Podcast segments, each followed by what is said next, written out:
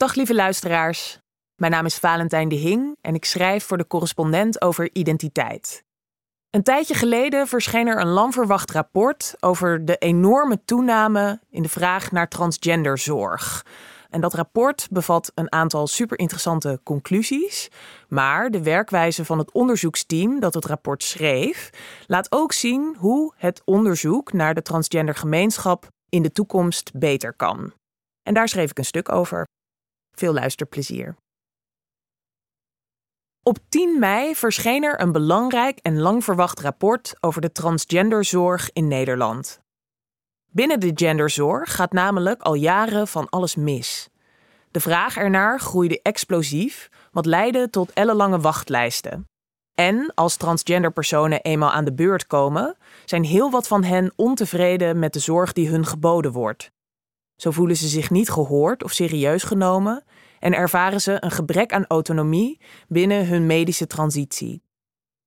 In opdracht van het ministerie van Volksgezondheid werkte een onderzoeksteam van het platform Diversiteit in Geslacht en Gender, PDGG, van de Radboud Universiteit daarom het afgelopen anderhalf jaar aan een groot onderzoek naar de maatschappelijke ontwikkelingen rondom gender en de invloed daarvan op de huidige genderzorg. Het team werd gevraagd te verklaren waarom het aantal transgender personen de laatste tijd steeg, hoe het komt dat de vraag naar transzorg sterk toenam en waarom de zorgvraag van patiënten gedurende de jaren veranderde. Een deel van die vragen bleek lang niet zo gemakkelijk te beantwoorden. Door het onderzoek van het PDGG komen we meer te weten over de transgendergemeenschap in Nederland, maar is vooral ook wat we niet weten duidelijker geworden. Tegelijkertijd laat het team van het PDGG zien hoe het onderzoek naar trans mensen anders kan en moet. Kwalitatief, multidisciplinair en bovendien met in plaats van over de transgendergemeenschap. Zoals Marion Wasserbauer, een van de onderzoekers, het omschrijft: Voor mij is dat onderzoek met hart en hersenen. Eerst even terug naar het begin. Als ik in juli 2022 in contact kom met het onderzoeksteam van het PDGG, is het onderzoek al in volle gang. De maanden daarop sluit ik regelmatig aan bij hun bijeenkomsten om een beeld te krijgen van hun werkwijze. Om de vragen van het ministerie te beantwoorden, voert het team zijn onderzoek zoveel mogelijk in de breedte uit.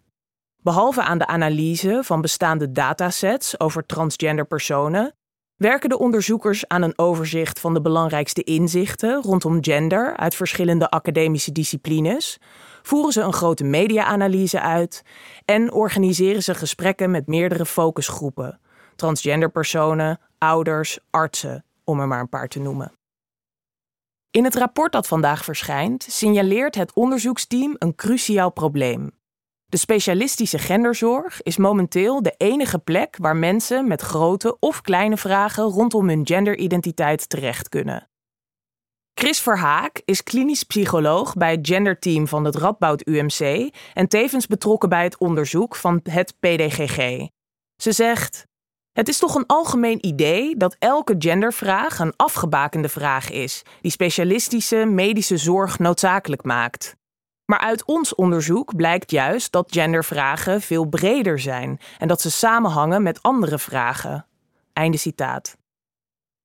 Toch kunnen mensen die worstelen met hun genderidentiteit momenteel alleen nog bij de specialistische genderzorgcentra terecht. Daardoor slibben niet alleen de wachtlijsten dicht, maar worden die zorgcentra ook aanspreekpunt voor zaken waarop ze niet zijn ingericht. Naast een behoefte aan lichamelijke aanpassingen of psychologische begeleiding, ervaren veel trans mensen namelijk ook problemen vanwege hun gemarginaliseerde positie. Denk aan een gebrek aan acceptatie, onbegrip uit de omgeving, de druk van het gepolariseerde debat over hun positie in de samenleving. De zogenoemde minderheidsstress die dat met zich meebrengt, belandt nu ook op het bord van de specialistische genderzorg. Terwijl een maatschappelijk probleem natuurlijk niet in een ziekenhuis opgelost kan worden. Volgens Anna van der Vleuten, hoogleraar politicologie en medeoprichter van het PDGG, is het juist daarom van belang dat toekomstig onderzoek ook die maatschappelijke dimensie in het vizier neemt. Zij zegt: Als er iets is wat ontbreekt in het politieke debat, net als in de zorg, dan is het het zicht op de complexiteit. Men ziet alleen de zorgvraag van een individu, volledig los van de context dus. Terwijl leeftijdsgenoten, school, gezin, maar ook sociale bewegingen, juridische veranderingen, you name it, allemaal van invloed zijn. Om dat in beeld te krijgen, moet er een heel ander soort onderzoek gedaan worden. Echt interdisciplinair onderzoek. Einde citaat. Onderzoek zoals het PDGG bedrijft dus. En in dat onderzoek kwam ook naar boven aan welke kennis over de transgender gemeenschap het ons momenteel nog ontbreekt. Zo konden de onderzoekers geen antwoord geven op de vraag waarom het aantal transpersonen de afgelopen jaren toenam. Uit hun onderzoek bleek weliswaar een toename van de zichtbaarheid van transpersonen, maar of het aantal mensen dat zich als trans identificeert daadwerkelijk toenam en of dit een nieuw fenomeen is, konden ze niet bevestigen. Dat is opmerkelijk, want de afgelopen jaren werd er heel wat onderzoek naar de transgemeenschap gedaan. De onderzoekers van het PDGG legden de data van dat bestaande onderzoek naast elkaar om hopelijk een trend te ontwaren. Daarbij stuiten ze al snel op het eerste probleem. In genderonderzoekland bestaat eigenlijk geen sluitende definitie voor wat een transgender persoon nou precies is. Tijdens de analyse van bestaande datasets kwam het PDGG-team erachter dat er in verschillende studies naar de transgemeenschap vaak naar verschillende groepen gekeken wordt. Zo nemen onderzoeken vanuit genderklinieken meestal hun patiënten als uitgangspunt. De mensen met een diagnose genderdysforie of mensen op de wachtlijst voor genderzorg. Daarentegen keek het Sociaal en Cultureel Planbureau in een belangrijk onderzoek in 2017 alleen naar personen die hun geslacht juridisch hadden aangepast. Die gegevens konden gemakkelijk opgevraagd worden en vergeleken worden met andere beschikbare gegevens. Het probleem is natuurlijk dat lang niet alle trans mensen voor genderbevestigende zorg kiezen of hun geslacht juridisch laten aanpassen. Door alleen naar deze specifieke groepen te kijken, valt altijd een deel van de transgenderbevolking buiten het onderzoek. En als je vervolgens data van verschillende studies met elkaar vergelijkt, leidt het ontbreken van een gemeenschappelijke definitie tot problemen. Daarom kun je dus niet zeggen of het aantal transpersonen toegenomen is, vertelt junior onderzoeker Charlie Loop uit, die aan de data-analyse van het PDGG-rapport werkte. Want dat de wachtlijsten in de genderzorg zijn toegenomen, of het aantal behandelingen, of het aantal mensen dat hun geslacht juridisch heeft gewijzigd, wil nog niet zeggen dat er vroeger niet net zoveel mensen rondliepen die worstelden met hun genderidentiteit. Toch vindt de rest van het team loopuit inspanningen geen verloren moeite. Juist interessant om ook eens zicht te hebben op wat niet bekend is en waar toekomstig onderzoek op aangepast moet worden. En Das, hoogleraar communicatie en beïnvloeding, grapt erover. Eigenlijk zouden we in het rapport alles wat we wel weten in de bijlagen moeten zetten. En dan in het rapport zelf alleen infographics en grafieken over de kennis die ontbreekt.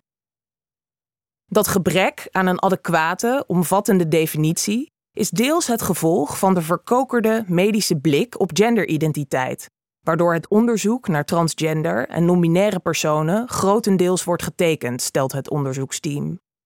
Momenteel gebeurt het gros van het onderzoek naar transgender mensen binnen de specialistische centra waar zij ook hun zorg krijgen. Logisch, zou je zeggen, want daar is de populatie het meest geconcentreerd. Bovendien is het gemakkelijk om patiënten die al regelmatig langskomen vragenlijsten in te laten vullen, ze te interviewen of hun medische dossiers te analyseren. En er is natuurlijk ook veel onderzoek nodig naar de medische interventies die in genderklinieken worden toegepast. Zijn bepaalde behandelingen effectief? Wat zijn de psychologische effecten? Zijn er schadelijke bijwerkingen? Maar je wilt eigenlijk ook weten wat er voor of na zo'n medisch traject gebeurt en daaromheen, vertelt klinisch psycholoog Chris Verhaak. Hoe kijken mensen daarop terug? Zijn er verschillende beweegredenen om bepaalde medische stappen te zetten? En hoe zit het met mensen die niet de stap naar genderzorg hebben gezet, maar wel genderincongruentie ervaren? Einde citaat. Daardoor blijven belangrijke vragen onbeantwoord. Bijvoorbeeld over de ontwikkeling van genderidentiteit. Al dus Verhaak. We weten eigenlijk nog heel weinig over wat dat überhaupt is. Is genderidentiteit iets onveranderbaars, waarmee je geboren wordt en dat je hele leven zo blijft? Of is het iets wat zich ontwikkelt in een context en dus meer fluïde is? Dat is best een complex verhaal. Einde citaat. Precies om deze reden zochten de onderzoekers van het PDGG zelf innovatieve oplossingen om wel zoveel mogelijk genderdiverse groepen in te sluiten. Bijvoorbeeld bij de 17 focusgroepen die ze organiseerden. Gesprekken met mensen die zelf transgender zijn of veel met trans mensen te maken hebben, zoals zorgverleners en ouders. Daarbij liep het team net zo hard tegen dat definitievraagstuk aan: wie reken je mee en wie niet? Junior onderzoeker Aafke Uilhoorn vertelt: We wilden zoveel mogelijk diversiteit aan transpersonen spreken.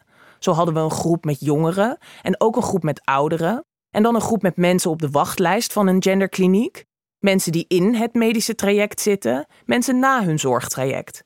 Maar ook groepen met mensen van kleur, mensen met een licht verstandelijke beperking en trans- of genderdiverse personen die niet kiezen voor een zorgtraject.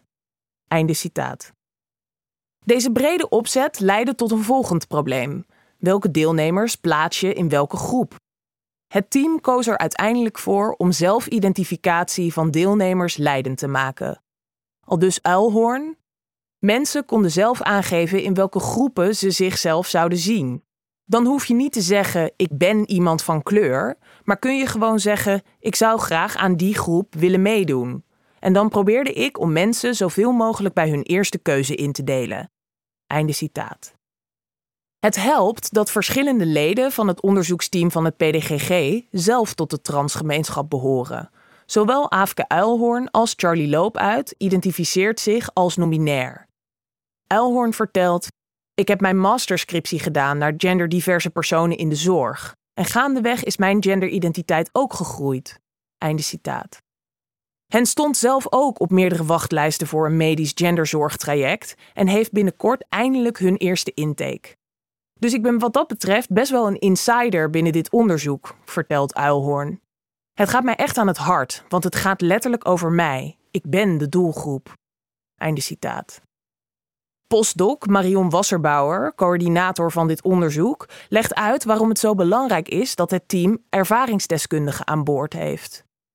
Het onderzoek dat wij doen is gericht op beleid. We proberen op heel trage manier een verandering te bewerkstelligen. Daarvoor heb je mensen met vakkennis nodig. Maar er is ook kennis nodig die je alleen hebt als je iets zelf aan den lijve ervaart. Sommige van onze teamleden hebben die dubbele kwalificatie. Er is een idee, vervolgt Wasserbouwer, van de onderzoeker met een witte lapjas aan die volledig neutraal is. Maar elke onderzoeker heeft op voorhand dingen gelezen of heeft vooroordelen. Dus onderzoek is niet neutraal, nooit. In ons onderzoek hebben we er daarom voor gekozen om heel bewust om te gaan met onze eigen standpunten. Einde citaat. Een heel ander probleem in onderzoek naar de transgender gemeenschap is dat de meeste studies kleinschalig zijn en daardoor vaak kijken naar één enkele ontwikkeling vanuit één enkele discipline. Bijvoorbeeld, hoe verhoudt een bepaalde behandeling zich tot het psychologisch welzijn van een patiënt? Of wat is het verband tussen de zichtbaarheid van transmensen in de media en de stijgende vraag naar genderzorg? Volgens communicatiewetenschapper Annie Das blijft de samenhang tussen verschillende ontwikkelingen daardoor vaak buiten beschouwing. Ze vertelt: Dan heb je dus een onderzoeker die zegt: de stijgende zorgvraag komt door hormonale verschillen of door verschillen in de opvoeding. Ik kan ook heel makkelijk de toegenomen vraag naar genderzorg uiteenzetten tegen de toegenomen media-aandacht voor transgender personen. Dan zie je dat dat ongeveer gelijk oploopt en dan lijkt het alsof je het antwoord hebt gevonden. Het komt door de media. Maar het probleem, legt Das uit, is natuurlijk dat allerlei factoren ergens wel een rol spelen en dat we nog helemaal geen zicht hebben op the bigger picture. Einde citaat. Dat heeft ook invloed op de zorg die in de specialistische centra wordt verleend. Das vertelt: Uit de literatuur blijkt dat heel wat factoren die ons denken over gender beïnvloeden op macroniveau zitten. Bijvoorbeeld de opkomst van sociale media, veranderende wetgeving, grote maatschappelijke omwentelingen. Maar de vraag naar genderzorg zou vervolgens helemaal vanuit het individu komen, die heeft een intrinsieke wens, is de gedachte, en een arts komt met de oplossing daarvoor. Het is dus deels een maatschappelijk vraagstuk waarvoor een individuele oplossing gezocht wordt. En dat klopt gewoon niet. Einde citaat. Kritiek op het medische genderzorgtraject vindt de afgelopen jaren steeds vaker haar weg naar het publieke debat. Door de vergrote zichtbaarheid van transgender personen in media en online zouden volgens critici met name jongeren onterecht het idee aangepraat krijgen dat ze genderdysforie hebben. Die critici waarschuwen dat deze jongeren vervolgens in een zorgsysteem terechtkomen waarbinnen volgens hen rukzichtloos verregaande medische interventies als hormoonbehandelingen en operaties zouden worden toegepast. Interventies waarvan in sommige gevallen de lange termijn effecten nog onvoldoende bekend zouden zijn. Ook het aantal mensen met spijt van hun medische transitie zou hierdoor sterk toenemen. In de praktijk ligt het allemaal een stuk genuanceerder. Maar een deel van deze zorgen leeft ook onder de zorgverleners, al dus klinisch psycholoog Chris Verhaak. Bij een deel van haar jonge patiënten vraagt ze zich af of genderzorg wel de beste stap is. Ze vertelt: Er is een groep waarbij het duidelijk is. Daarbij helpt zo'n medische behandeling echt. Maar er is ook een groep waarbij ik me afvraag of we wel het goede doen. Einde citaat. Dat onbehagen zit hem voornamelijk in het interveniëren op een leeftijd waarop jongeren, ontwikkelingspsychologisch gezien, sowieso op zoek zijn naar wie ze zijn. Verhaak zegt. En er zitten ook jongeren tussen met veel andere problemen: autisme, trauma, moeilijke thuissituatie. Maar dat genderstukje wordt eruit gepakt en daarvoor wordt iemand dan op die wachtlijst geplaatst. Terwijl je dat veel geïntegreerder zou moeten aanpakken. Dat is mijn hypothese. Volgens Verhaak zijn die hele lange wachtlijsten natuurlijk echt een groot probleem. Dat staat volgens haar buiten kijf. Maar, zegt ze, stel nou dat er heel veel ruimte bij specialistische genderzorgcentra bijkomt. Zou dat de ideale oplossing zijn? Je wil natuurlijk gezien en erkend worden, maar waarom moet dat per se door een specialist? Kan dat niet ook door een ouder zijn, of een leraar, of door je vriendenkring? Als daar nou eens meer aandacht zou komen, bijvoorbeeld voor een nominaire kijk op gender, daar zit misschien nog wel veel meer bewegingsvrijheid in. Het is de missie van de correspondent om voorbij de waan van de dag te gaan. Onze correspondenten voorzien het nieuws van context en schrijven over de grote thema's van deze tijd. De correspondent geeft me de vrijheid om mijn nieuwsgierigheid te volgen en de tijd om verhalen te schrijven. En zo probeer ik onzichtbare structuren zichtbaar te maken en een andere kijk te bieden op debatten die het nieuws domineren. Dan gaat het minder over het spelletje en veel meer over wat er op het spel staat. Vanaf dag 1 zijn onze artikelen, boeken en podcasts gefinancierd door onze leden. Volg ons op onze journalistieke zoektocht. Overweeg eens lid te worden van de correspondent. En maak daarmee samen met ruim 70.000 anderen onze onafhankelijke journalistiek mogelijk. Dus word lid van de correspondent. Ja. Word lid. Word lid.